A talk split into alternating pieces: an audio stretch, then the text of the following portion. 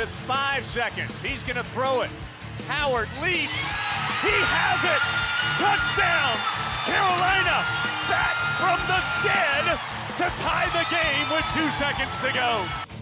Snap back, spot down. The kick is cleanly away. It is good. And Nick it's- ah! Weiler with Yes, a sir. 54-yard field goal.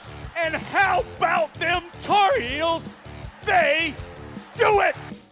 Here's Kupec. Gives off to Amos. He's got it. He's got to get it. He's got it. Unbelievable. Unreal. Jordan back to kick. It's blocked again. Picked up. It'll be a touchdown, Carolina for Bracy Walker. He blocks his second punt and scores his second touchdown of the season. It's 14 to 13. Mr. Jordan meet Mr. Walker. Bernard fields it at the 26.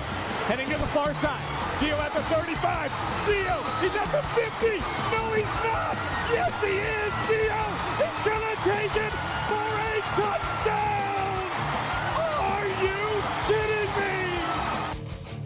This is the Heel Tough Blog Podcast on Spreaker.com. Hey guys, and welcome into this edition of the Heel Tough Blog Podcast. It's Anthony Pagnotta with you guys as always, and we're here to welcome in Josh Marlowe, who will be going along with us for this signing day preview. So, buddy, uh, you know, I know signing day is not what it used to be, but are you at least somewhat excited for Wednesday?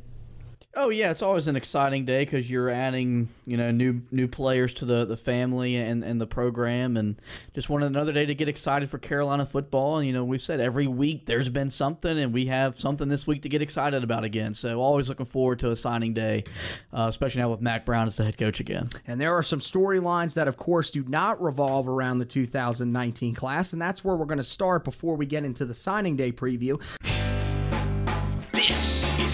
Opening drive. The Tar Heels landed two major 2020 targets over the weekend. It started out on Friday with three star offensive guard Malik McGowan from right in the Charlotte area. That's the third commitment in the Charlotte area so far in the 2020 class. So the focus for Mac Brown, and really, I would say for Dre Bly, who was a big guy in this area, they've really taken over. Tim, uh, Tim Brewster has had a big effect as well as Tommy Thigpen, who was recruiting this area last year for the Tar Heels. And Malik McGowan was one of those guys. He visited during the week and then, uh, of course, committed on Friday. The Charlotte Catholic senior so far has started all 47 games of his high school career. And he could very well break the state record for career starts next season if Charlotte Catholic wins yet another state title. He's won back to back state championships. He has the size to play immediately. Kid that's uh, about 6'4, 315 pounds, played left tackle. Of course, he will move inside to guard at the next level. And he plays in a wing T offense, meaning he is an excellent run blocker, but does have some concerns with the pass protection. That'll be something that I'm assuming the staff will definitely have to work on with him. It's probably one of the reasons that he's seen as probably a work in progress when he gets to Carolina because he hasn't been faced with so many pass protection schemes. Then on Saturday, they land the four star inside linebacker Ethan West. This was a guy that was very highly touted, a ton of SEC offers, including LSU and Florida. Carolina ends up landing him after he took a visit on Thursday. He has great speed that will allow him to fit perfectly in Jay Bateman's defense. He's a guy that's going to get sideline to sideline, and we've heard that so much with this Jay Bateman defense. Sideline to sideline and open field tackling. That's the thing he wants in his guys that are linebackers or hybrids, and that's the fit that Ethan West is. He played all over the field this past year um, at Cosby High School, which is actually where uh, the basketball guard Kenny Williams went to high school in Midlothian, Virginia. A little bit of an interesting statistic there. He's also a three-year starter so far as well. So the Carolina with two guys that have been starting since their freshman year, guys that are experienced and have played a lot. So they won't be, uh, you know, really guys that will be projects. And Carolina's class now ranks 17th. They moved up to 15th at one point, but have slid back just a little bit with some of the other commitments that have happened around them. But still, 17th right now overall in the country in the 2020 class, as well as fourth in the ACC, which is pretty good. You know, the ACC uh, really has improved their recruiting over the last few seasons, and it is hard to recruit on the level that Clemson's recruiting right now. And of course, Florida State and Miami are doing in the state of Florida, where there is just so much talent down there. But when you look at what they've done so far in the 2020 class, now four guys committed already. This is something that we didn't see the last few years under Larry Fedora. Early in his tenure, he was looking ahead and was able to recruit well in some of the classes that you were go- that that were ahead of the cycle that he was currently on. But Mac Brown's taking this to a new level. This class ranked 17th right now. I mean, that's that's got to be something that's encouraging to Tar Heel fans now. Yeah, I mean he's he's backing up on the promises he made that he's going to up the recruiting in state. You know, you've already said we got three in state prospects, all from the Charlotte area yeah, too. So. Um, where there's this is a hotbed for college football Mm-hmm. talent now with the these programs that have taken football seriously, and he's really just trying to lock down every region of the state. Um, it's going to take time with schools like Clemson and Georgia already invading this area, but I do think over time he's going to get it done and and really start keeping the talent home. And it's time that it gets starts getting talked about. Okay, this is why we hired you. You know, everyone questioned the hire. Well, you're going to get the in-state talent to stay here. Larry Fedora couldn't win any state and any talent, so just excited to see that and just to see where that class is going to go because that the 17th already. If he's doing what he's doing with this 19 class, with the whole 2020 class, the, the the sky's the limit for those guys on the recruiting trail. And both of the guys, they were there were articles on Tar Heel Illustrated, which is the rivals group that, of course, covers uh, the Tar Heels religiously. Andrew Jones and his guys do a great job over there.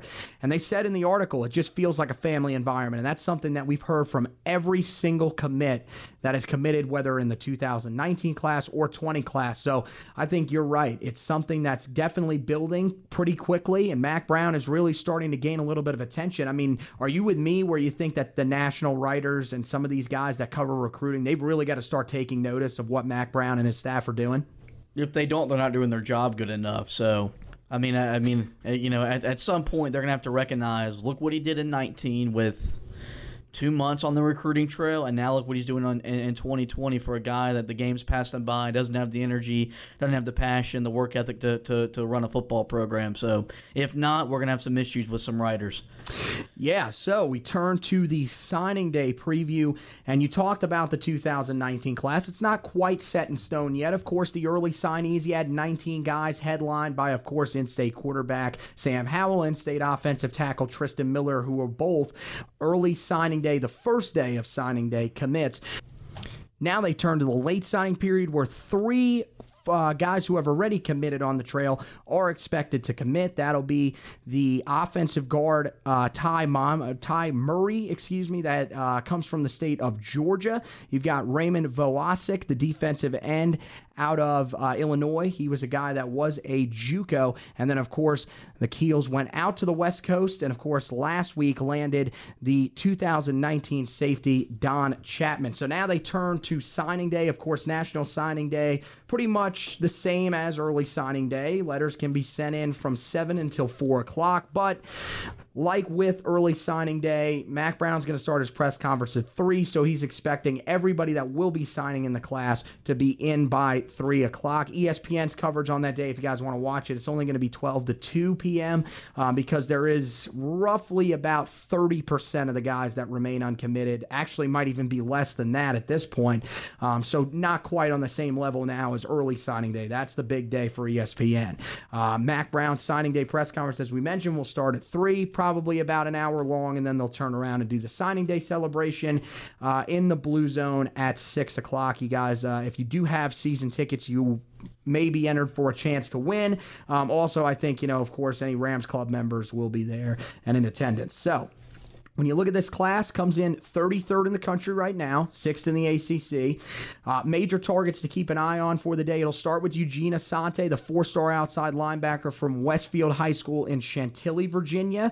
Unfortunately, MaxPreps with no stats available for him, but a guy that, as we mentioned, he's going to fit the mold of what Bateman wants tons of speed, can cover sideline to sideline, fantastic open field tackler. The questions are probably going to be his size. That was one of the reasons they were kind of worried about making him a four star now. Of course, he's moved up there according to 24 7 Sports. He's only 6'1, 212, but it seems like he fits either that linebacker position or that hybrid position in Jay Bateman's defense and not really seen as a coverage guy on tape, but we'll see maybe if that develops in his time there. Took a visit over the weekend. They said they really liked it, family really enjoyed it, and now, you know, the Heels being the last team that got a shot at him for an official visit is encouraging. Virginia Tech is probably still seen as the leader, but I think it's probably a slight leader at this point. It'll be either Carolina or Virginia Tech that will land his services. Then you turn to the three star defensive tackle from Charlotte or from the Matthews area, actually, in Covenant Day High School defensive tackle Wisdom Osaburo,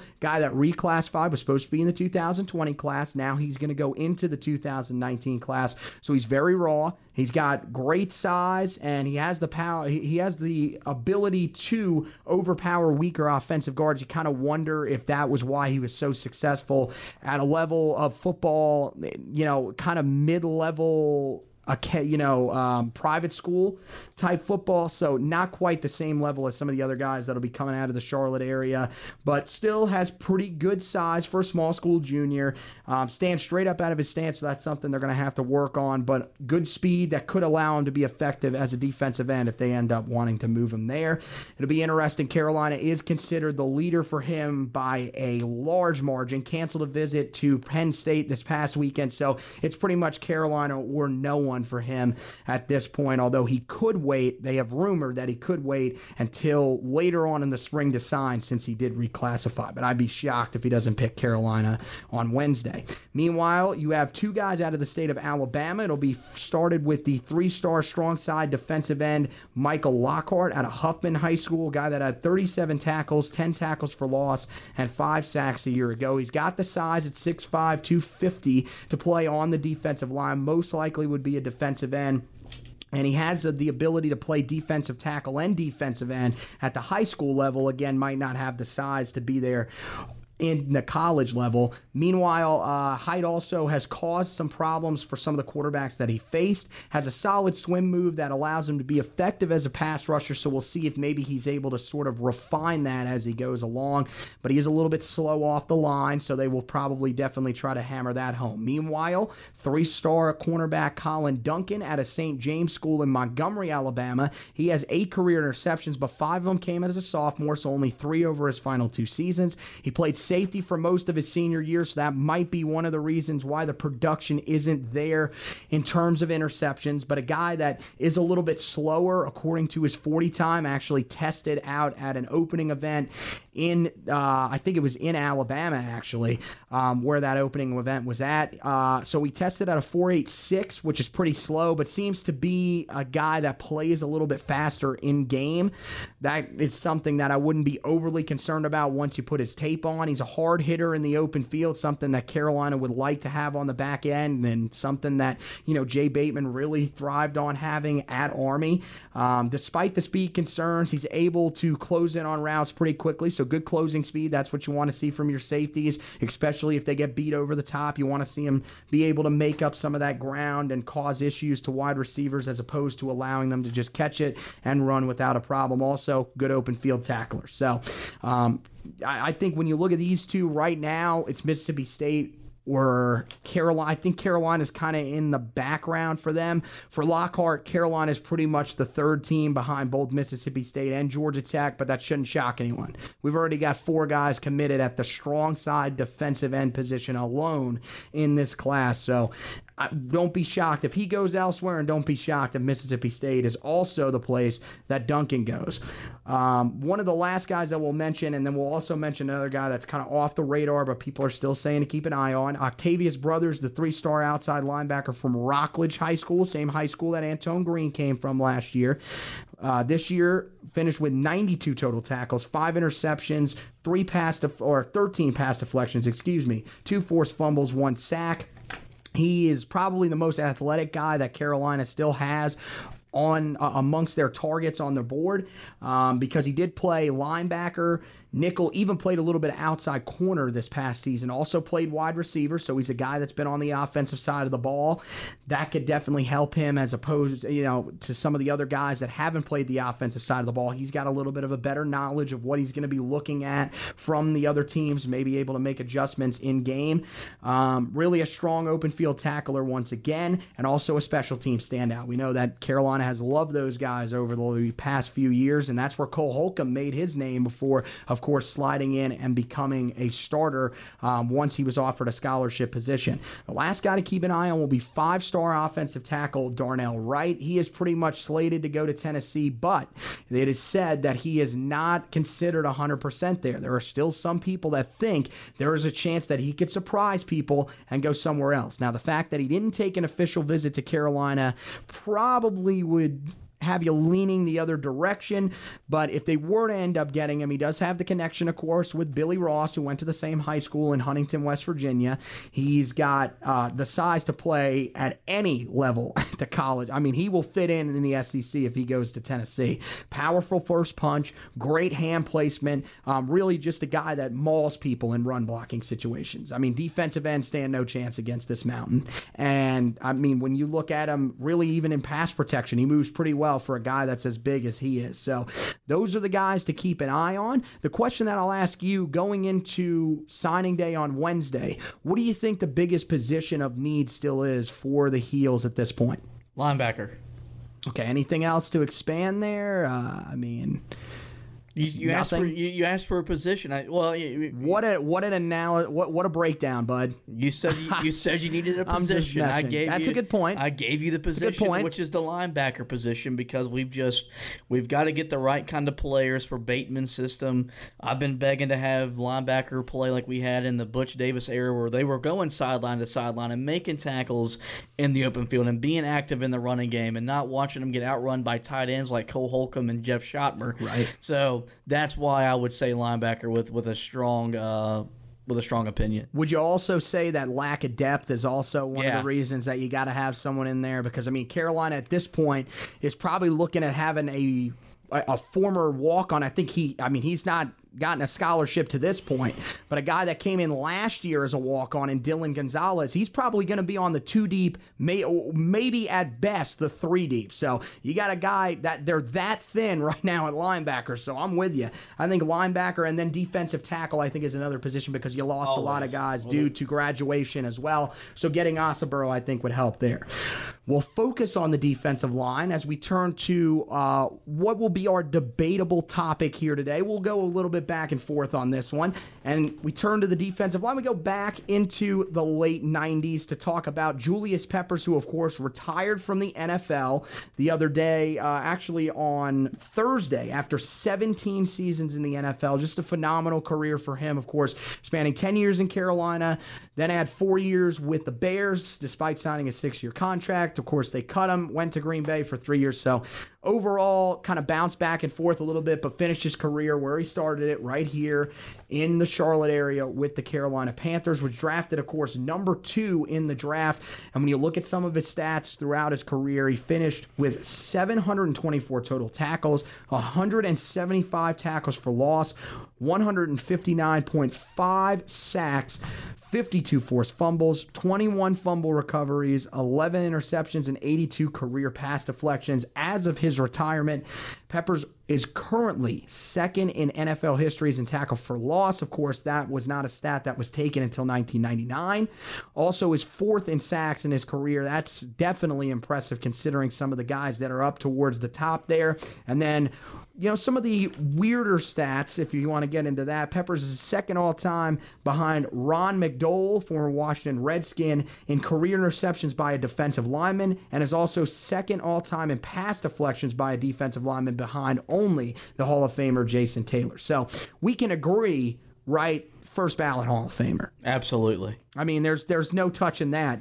The, the where we disagree a little bit, and this is hard for me because I'm a Giant fan, but I truly believe when you look at these two and you compare both the college career and the NFL career, I think that Julius Pepper's career might be a little bit more impressive than Lawrence Taylor's career. It's close, but I think, you know, you look at just how effective Julius Peppers was from the time that he stepped on campus at Carolina. I mean, now this was a guy that came on campus, was expected to play tight end, but was behind Alge Crumpler and uh, a couple other guys. Moved to defensive end because pretty much he thought it'd be fun to play the defensive end position like he did in high school. And his first year was a guy that was an all ACC guy and made an impact immediately, and then had one of, if not the greatest seasons for a pass rusher in ACC history in 2000, where he finished with 15 sacks. Um, also, I think it was, I don't have the stats written down, but I believe it was 23 tackles for loss as well. Just a ridiculous number. Somehow was only a second team All American that year, but then in his final year in 01, he went in, uh, didn't have quite the same numbers that year. I think finished with 13 sacks that year, or maybe it was a little bit lower than that. I think it might have been, might have been significantly lower than that. Might have been around nine and a half. Um, but he ends up being a first team All American, being a first team All ACC guy, and actually finished 10th in the Heisman that year. In the Heisman voting, actually, um, I think did receive a few Heisman votes there. Um, you disagree with me, though. This is hard for you because you're a Dallas Cowboy fan. You think that LT clearly had the more impressive career. I, I will throw this out there as well.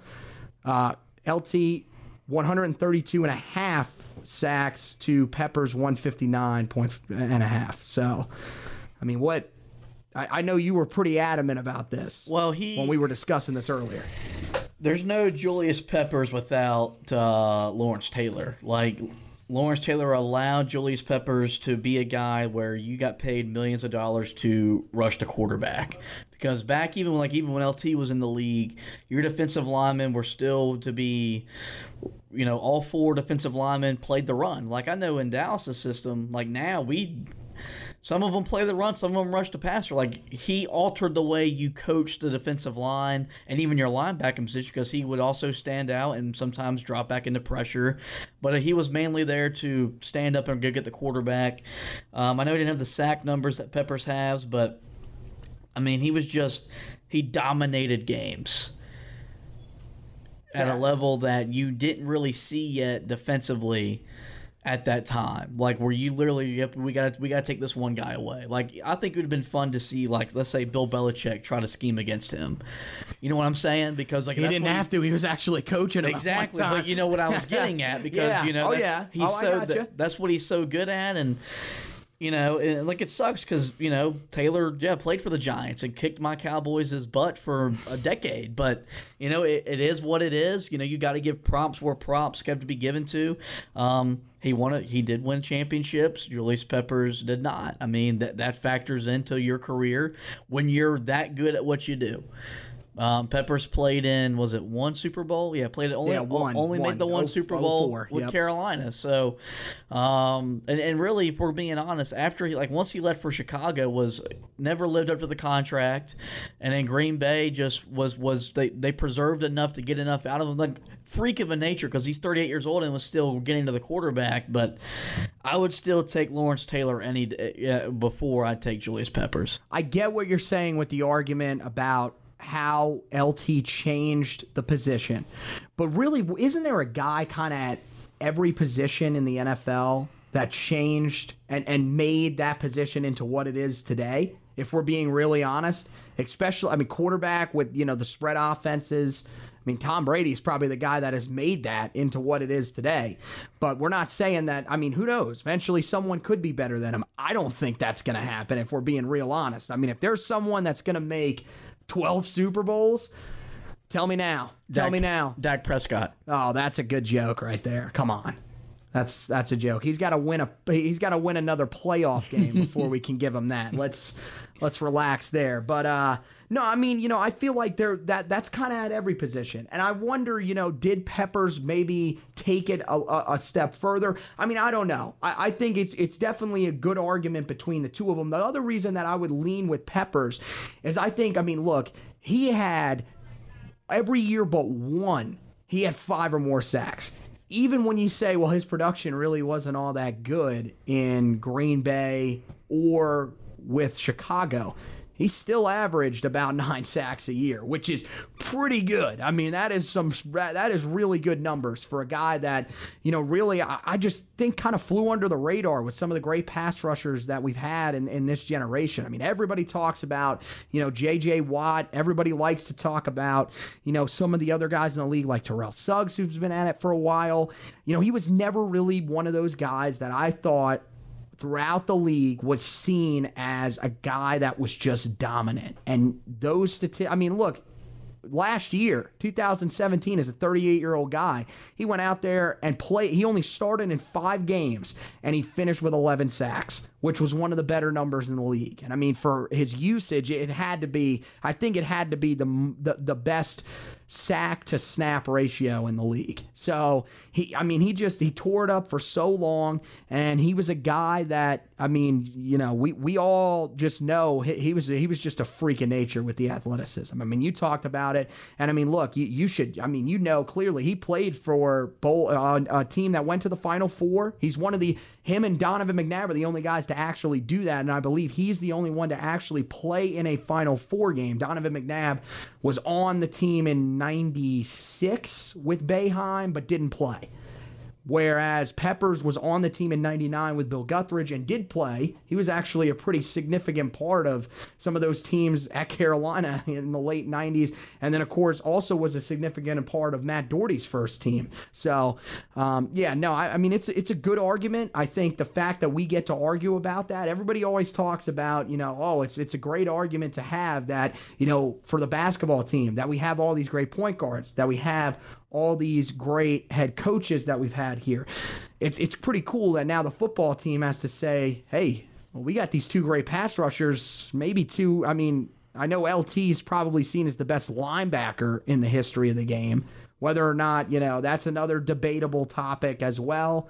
And then the same, I mean, Peppers, I'm not going to say he's the best, but in the modern era, he's got to be somewhere near the top. So it's great to be able to discuss that. And uh, that's something that, you know, we, we want to hear from you guys on that. I mean, who do you guys think is the better of the two? Do you think that it was Lawrence Taylor? And we're talking college and NFL careers combined. Do you think it was Lawrence Taylor or do you think it was Julius Peppers? You guys can, of course, hit us up um, at Heel Tough Blog on Twitter with your answers for that, or you can hit us up at Future Tar Heel for me or at Josh Marlowe 5 for him. So, I think that's going to wrap it up. Uh, any last uh, supporting of the Giants? Because I can't get enough of this. I'm not going to lie.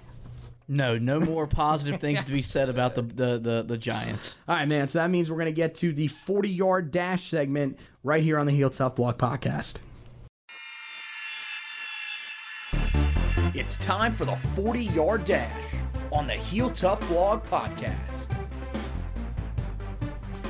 So we'll start by getting into some news about, you know, we were talking about edge rushers that were in the NFL. We got another one that's going to be trying to get his NFL career started Malik Carney. And the other day, he did receive an invite to the NFL Scouting Combine in Indianapolis this year. So a big chance for him to go down there and show what he's got. He's a guy that's kind of gotten a little bit of recent I, I, mean, people have started taking notice of him after he was down at the Shrine game. His stocks had a little bit of a boost, so this will be a really good chance for him to show out in what is just a loaded pass rushing class. And if he can make a name for himself, it's going to be down there at the scouting combine amongst all those other guys. To this point, Anthony Ratliff Williams has not received one, but one would expect that he will eventually receive one because he's seen right now as a late third round, probably early fourth round grade so bouncing back and forth between that day two, day three type of guy. Uh, one of the guys that's still on the roster and will actually stay on the defensive line, Alan Cater. He is slowly recovering from an injury. This, according to Andrew Jones, who we talked about a little earlier of Tar Heel Illustrated. It is believed that right now he is going to miss all of spring camp, but he could be back in time for fall camp, targeting sometime in August to come back from what was a brutal leg injury last year, of course, in the game against Syracuse. He's a guy that's going to be counted on pretty heavily this year with Malik Carney going to the NFL, as well as Tyler Powell, who is a guy that, as you guys know, bounced back and forth between defensive end and defensive tackle. So in his absence, guys like Chris Collins, guys like Jake Lawler, those are the guys that are going to have to step up, and we'll see if those guys, you know, just how much of a role they're able to play, as well as Tyrone Hopper, who, you know, we don't really know where he's going to be in this defense. Could be a 3 4 outside linebacker or uh, kick inside to that defensive end spot. Uh, one of the other storylines that a lot of people are talking about, Billy High ended up getting hired uh, away from Auburn as the assistant athletic director and director of recruiting. Now, it is a step up for him, but as Mac Brown said in the video about the High hire, and then uh, some of the other guys have said around college football, this is one of those young guys that is really making an impression on a lot of people on the recruiting trail. So, once again, Mac Brown continuing to show how dedicated he is to recruiting, and Billy High, I think, is another fantastic hire. You get him away from Auburn, and of course, you get him while he's still young, a guy that's going to have a ton of energy on the recruiting trail, and a guy that, you know, at Auburn, for the most part in the last two years, has helped to put together a pretty solid team out there in the SEC. Of course, you guys probably don't remember at this point, but uh, two years ago now, not last season. Last season was an off year. Of course, two years ago, they got into the SEC championship game now against Georgia and uh, unfortunately fell short. But that year, of course, beat Bama. So that's a team that still, you know, he did a pretty good job in helping to build. Maurice Sims will join uh, the staff as the assistant strength and conditioning coach.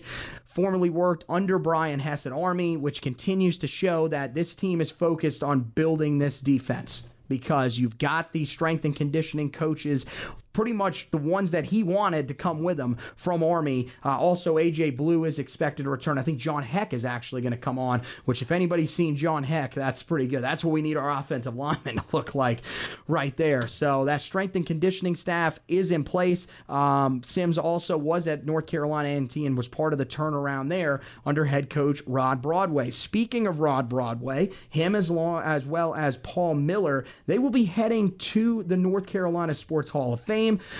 Rod Broadway, of course, he was an all ACC defensive lineman for the Heels back in 1977, but most people will remember him for his time as a head coach. He was 125 and 45 as a head coach, including five black national titles between three different schools. He had one at North Carolina Central, three at Grambling State, headlined by the 2008 season that many remember, and then of course at North Carolina A&T won one there as well, and of course coached now current uh, Chicago Bears running back Tarik Cohen um, on his way to the NFL. So, Paul Miller, uh, he's also going in all ACC football and all ACC academic honors in 1971 through for 2,072 yards, 18 touchdowns, and 13 interceptions on 54.4% passing in two years as a starter in Chapel Hill.